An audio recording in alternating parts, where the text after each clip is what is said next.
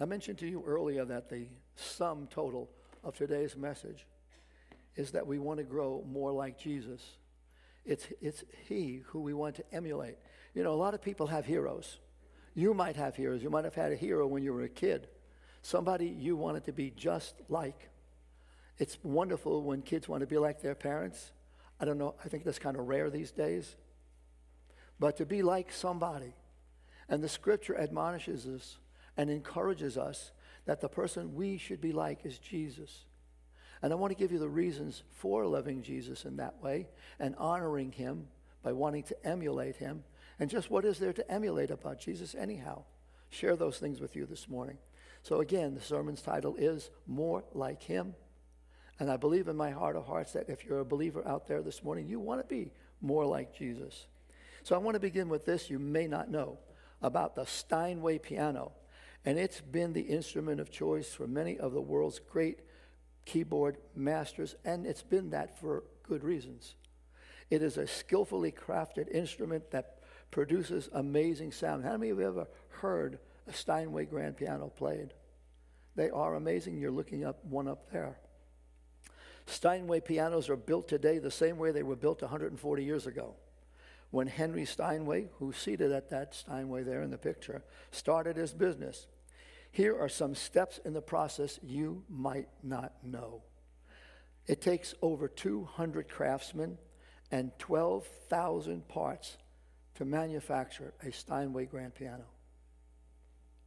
The most crucial is the rim bending process, where 18 layers of maple are bent around an iron press to create the shape of the grand Steinway piano. You can see that shape there. Five coats of lacquer are applied and hand rubbed to give the piano its outer glow. The instrument then goes to the pounder room where each key is tested 10,000 times to ensure quality and durability. Pretty amazing. But that's why they cost so much, too. As deliberate and painstaking as the process of making a Steinway piano is, Nothing compares to the elaborate human creation, God's hand craftsmanship of us took place. Nothing compares to what God did when He made you by hand, when He made each and every one of us. The Bible says that on the sixth day of creation, Genesis 2 7, and the Lord formed man. And that word means to mold, to squeeze into shape as a potter does. You remember the, the Lord spoke and everything else came into being. But when it came to humanity, God knelt down and from the elements of the earth began to create you and me and blew into the breath of that, that entity, that person, life. By forming and shaping and pouring breath into the lungs, God created a living person. And you should remember that God is in the details. And as you explore those details, you would stand in awe of the Creator. I mean, if you look at yourself in the morning, I hope you can do that. But if you look at yourself in the morning, are you a little bit amazed when you realize that the reason that you can even look at yourself in the morning is these eyes? And do you realize, as Darwin went about trying to create his theory of evolution, the thing that continually eluded him was he couldn't understand how the eyes could have evolved. Very simple answer. They didn't. This was a creation of Almighty God, the one who made you and the one who made me. If you follow these uh, familiar verses, and you will be reminded how great is our God. The verses that I'm referring to, you probably know. Psalm 139, verses 13 and 14. And here's what they read For thou hast possessed my reins, thou hast covered me in my mother's womb. I will praise thee, for I am fearfully and wonderfully made. Marvelous are thy works, and that my soul knoweth right well. The ancient Hebrews regarded the reins, you see in that verse, as the seat of sensation and feelings, as well as that of desire and longing. But the Hebrew word literally signifies the kidneys, but it is poetically used of the inner person, generally speaking. God knows and has power over your inner personality, your innermost thoughts. God knows every secret you may possess. You can't keep a secret from God. God knows you, and God knows you best. And the ironic thing is the fact that God knows you so well, isn't it kind of amazing that He loves you the most? Don't you find that wonderful? You know yourself and you know you're not perfect. You know yourself and you know that you've never achieved that place where you could look God in the eye and say, I'm innocent. We've all come to that place in life when we realize that we've got a long way to go. And God says, Don't worry about that. You just keep on keeping on. I'm not going to let you go. You don't have to get discouraged when you think you haven't made it because you're not going to make it until you get home to me in heaven. Then you will be perfected. But right here and right now, you got to work. You got to study the Bible. You've got to have a prayer life. You've got to work on having mercy and grace for the people around you. And we'll see some of the things that God would expect of us through Christ. The verse go on, goes on to say that, Thou hast covered me in my mother's womb. As used here, the Hebrew word to cover means to weave, to knit together. It means that in the womb, God had put our parts together as one weaves cloth or as one makes a basket. Can you imagine that? It's God who is putting all of the pieces together to make you who you are. And He knows who you are. And the Bible says not only does He know who you are, but in your womb, He knows your name. Your parents may not have figured it out yet, but God already knows. He knows your gender, He knows your name, and He knows the direction your life is going to take. And He loves you.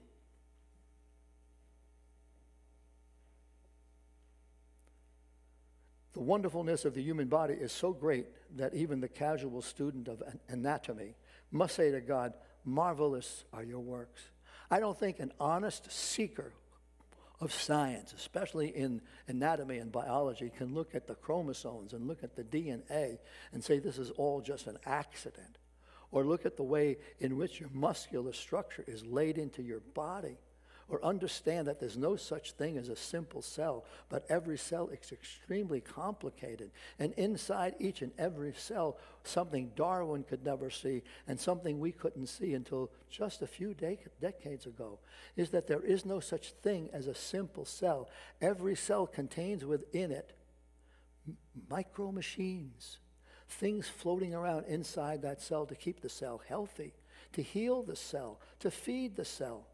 So many things going on we never could imagine because we never could see it. Well, we took all of that and said, by faith, I believe that God created the heavens and the earth and that he, and that he made man in his image. And part of that image is something so complex and so amazing that the more you look into the details where God is, the more you look into the micro, you see God. The more you look at the macro, you see God. If you look up in the heavens, you'll see him and his handiwork, because that's not just stuff splattered up a, can- a canvas of black. It all has, it's all there by intelligence. And if you look at the micro, you look into the microscope and see that tiny cell and see how intricate it is. You must stand back and you say, This is not an accident. This is purposeful. This is, um, this is amazing. This is too wondrous for words. I'm too, my mind just can't get around it all.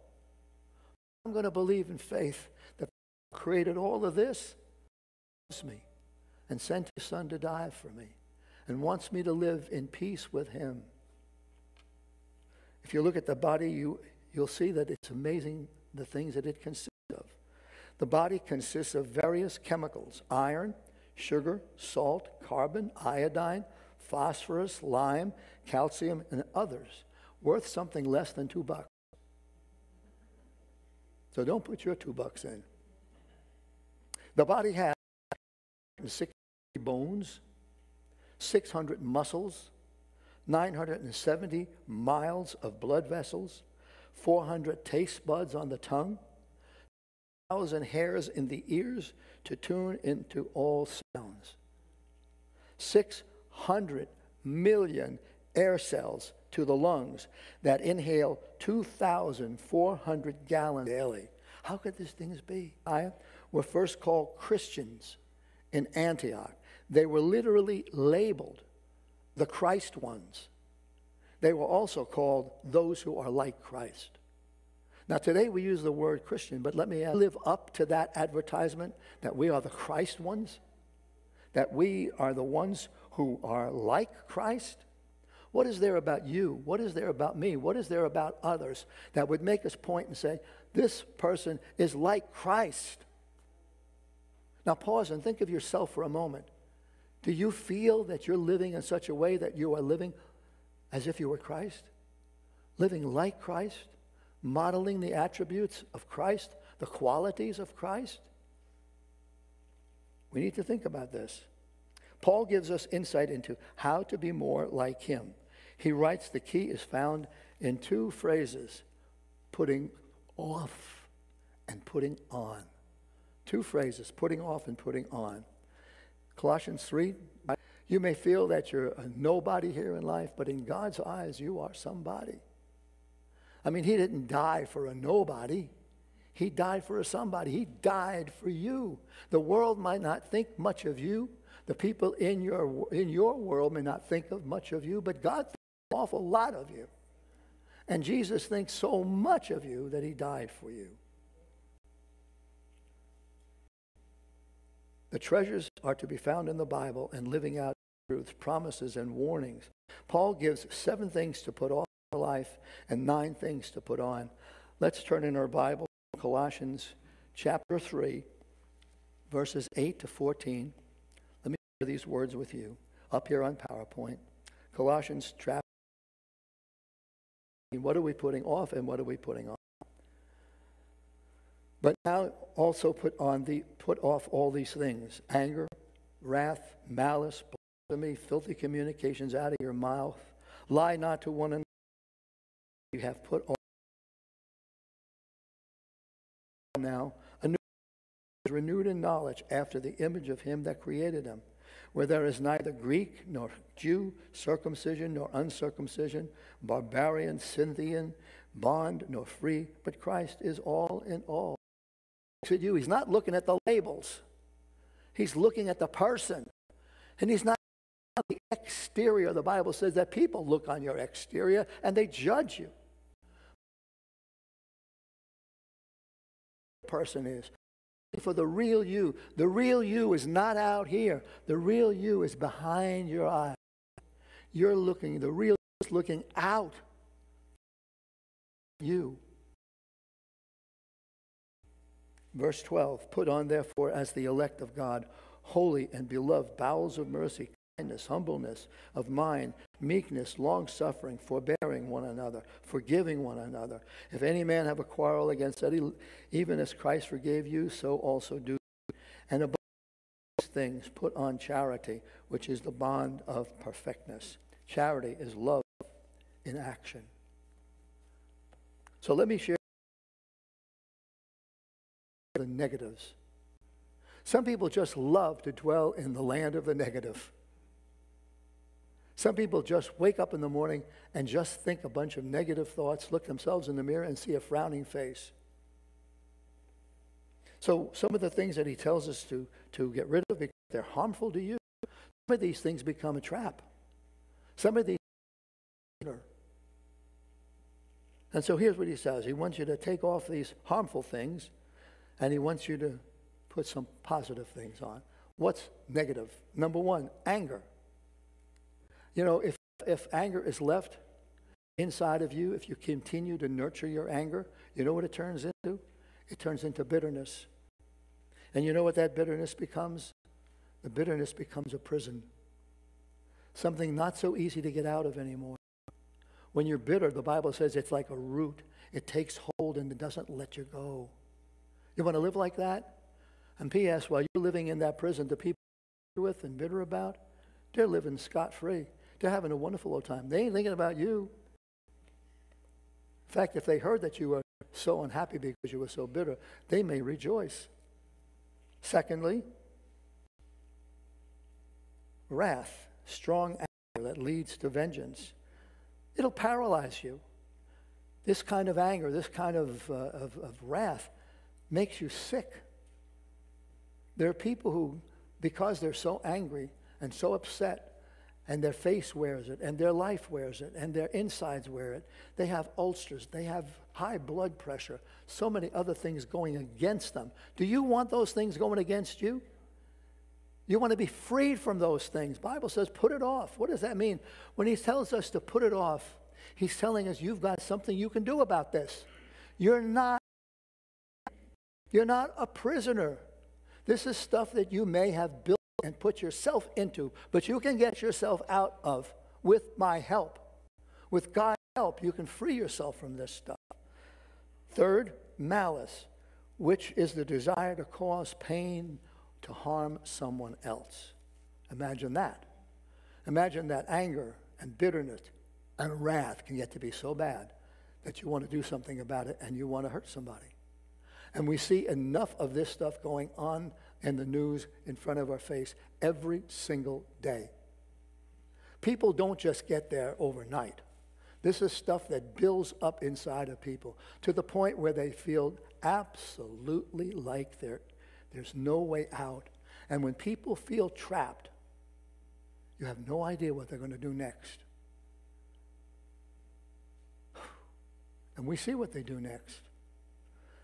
Fifth, uh, fourth, the thing that we could put off is blasphemy, and that's showing contempt or lack of reverence for God. And when people use Jesus' name in vain, I find that to be blasphemous.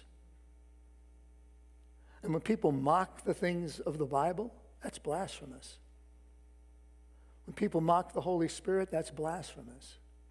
When they, when they, when they mock what you are doing here today, worshiping the Lord Jesus Christ, and they laugh at it and they condemn it and they call you all kinds of names. I mean, we've got a terrible list of names that accompany us in the world.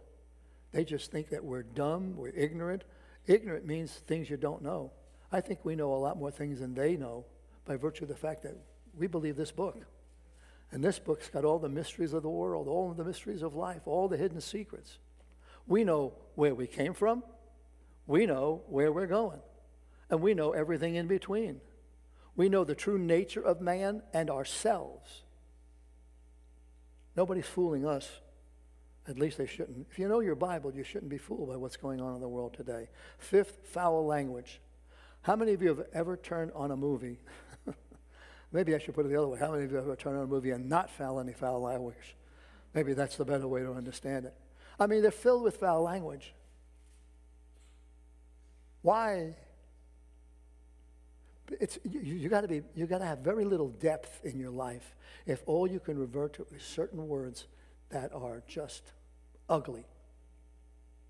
Get away from it, it says. Sixth, lying and gossip. The most common sort of lie is the one we tell ourselves. Lying to ourselves. Lying to ourselves. If we lie to ourselves, we're going to lie to everybody. You know, there was a saying the person who who cheats on their taxes believes everybody cheats on their taxes. Not everybody lies. Number seven, it says, put off the old man, and that's the you you used to be. In other words, you can graduate from the you you are now. You can do stuff about this. You're not a victim of the old you. Paul encourages us to put on the new man. Now we're talking about putting things on. Putting on the new man, a person marked by godly qualities. And those godly qualities consist of mercy. In other words, you're not giving people what they deserve. In your, in your love for people, you're giving them the best. And the Bible says that if your enemy, that you shouldn't be hating your enemy, you should be loving your enemy. You should be doing just the opposite of what the world expects you to do. See, when you're in the image of God, you're doing just the opposite of what people expect. And as Christians, we are counterculture. We should be doing exactly the opposite that the world does, exactly the opposite of how they operate, exactly opposite of how they react to situations in their life. Push back. Don't just stand there. The best thing you can do is pray. You have the strongest weapon that anybody could possibly imagine when, when the believers, when, the, when believers get on their knees and pray, the devil trembles. You believe that? I know it to be true.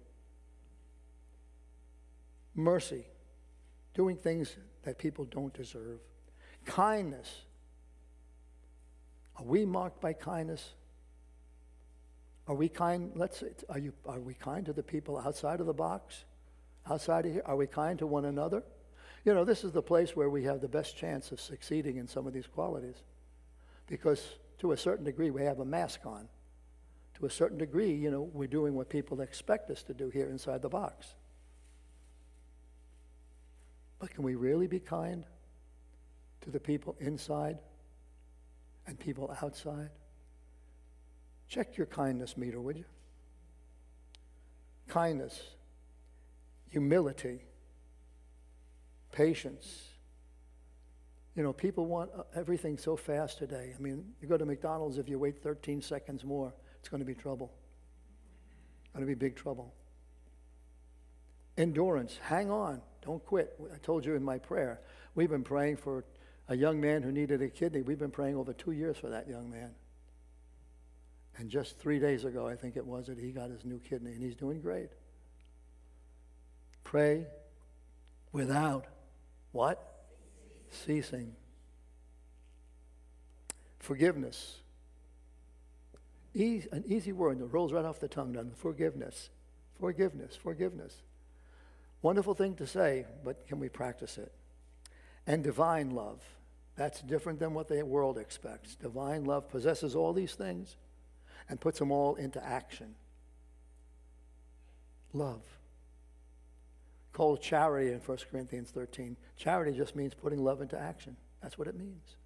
When you do these things, when you have mercy to people, don't give them what they deserve in, in response. When you're kind to the people around you and people notice it. When you're humble, it's not all about you. When you're patient with people, because it's very easy to, it's, it's very easy to lose your patience with people. When we endure in our prayer and in our relationship, when we forgive and we exert divine love, we are showing people that we are like Christ. And that's who we want to be like. And that is a goal. God would never give you a goal that you couldn't attain. He's not asking you to do something which is impossible. Why would He do that? He's not here to frustrate you. He's here to hold out a life that is filled with qualities that make you more like Jesus. And Bible says that when Jesus is lifted up, he draws people to himself. I mean, the best way for our church to attract people here is just to love them in love them in. And I think it's fair to say that people do feel that when they come here. These attributes can shine from us and touch the lives of others in a meaningful way. They are the treasures we have to share with others. The Bible says in 2 Corinthians 4 7 that believers carry the treasure of the gospel inside these perishable containers known as our body. It's the chink in the armor, so to speak, is that we have all these truths and we know all this stuff, but it's inside a body which fights against it. It's so hard for us to be like Jesus because our body fights against us. The Bible says that there's a war between our flesh and our spirit. Closing thought. One of the world's largest diamonds is 108.3 carats. It's one of the most famous. It was presented to Queen Victoria in 1850. It's displayed against a simple black cloth inside a bulletproof case in the Tower of London. And the black background brings out by contrast the diamond's dazzling glory. Likewise, God has entrusted his most prized treasure to us. And does our life shine in such a way with the beauty and the glory of Jesus Christ. It's a treasure. The gospel is a treasure that you can tra- that you can share with others. How many of you want to be more like Christ in your life? Show me your hands. Put your hand down a minute. Now, would you turn to the person next to you and say, I want to be more like Christ? I want to be more like Christ. I'm, I'm laying my marker down. I want to be more like Christ. And when you uttered those words, you laid your marker down, and it's something that's attainable to you. You can be more like Christ this morning. Let's pray. So, Father, we thank you for the privilege that we have to go to your word and study it, meditate upon it, and learn from it.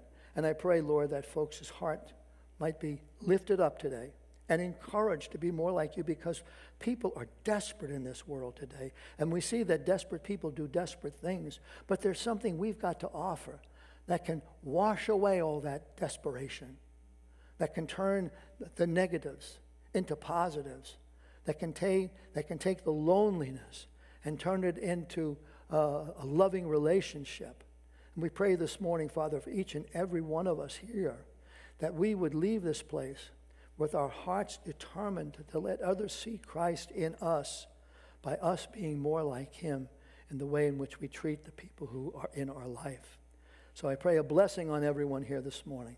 And I pray that we might all attain slowly, incrementally, day by day, the likeness of Jesus. And it's in His name we pray.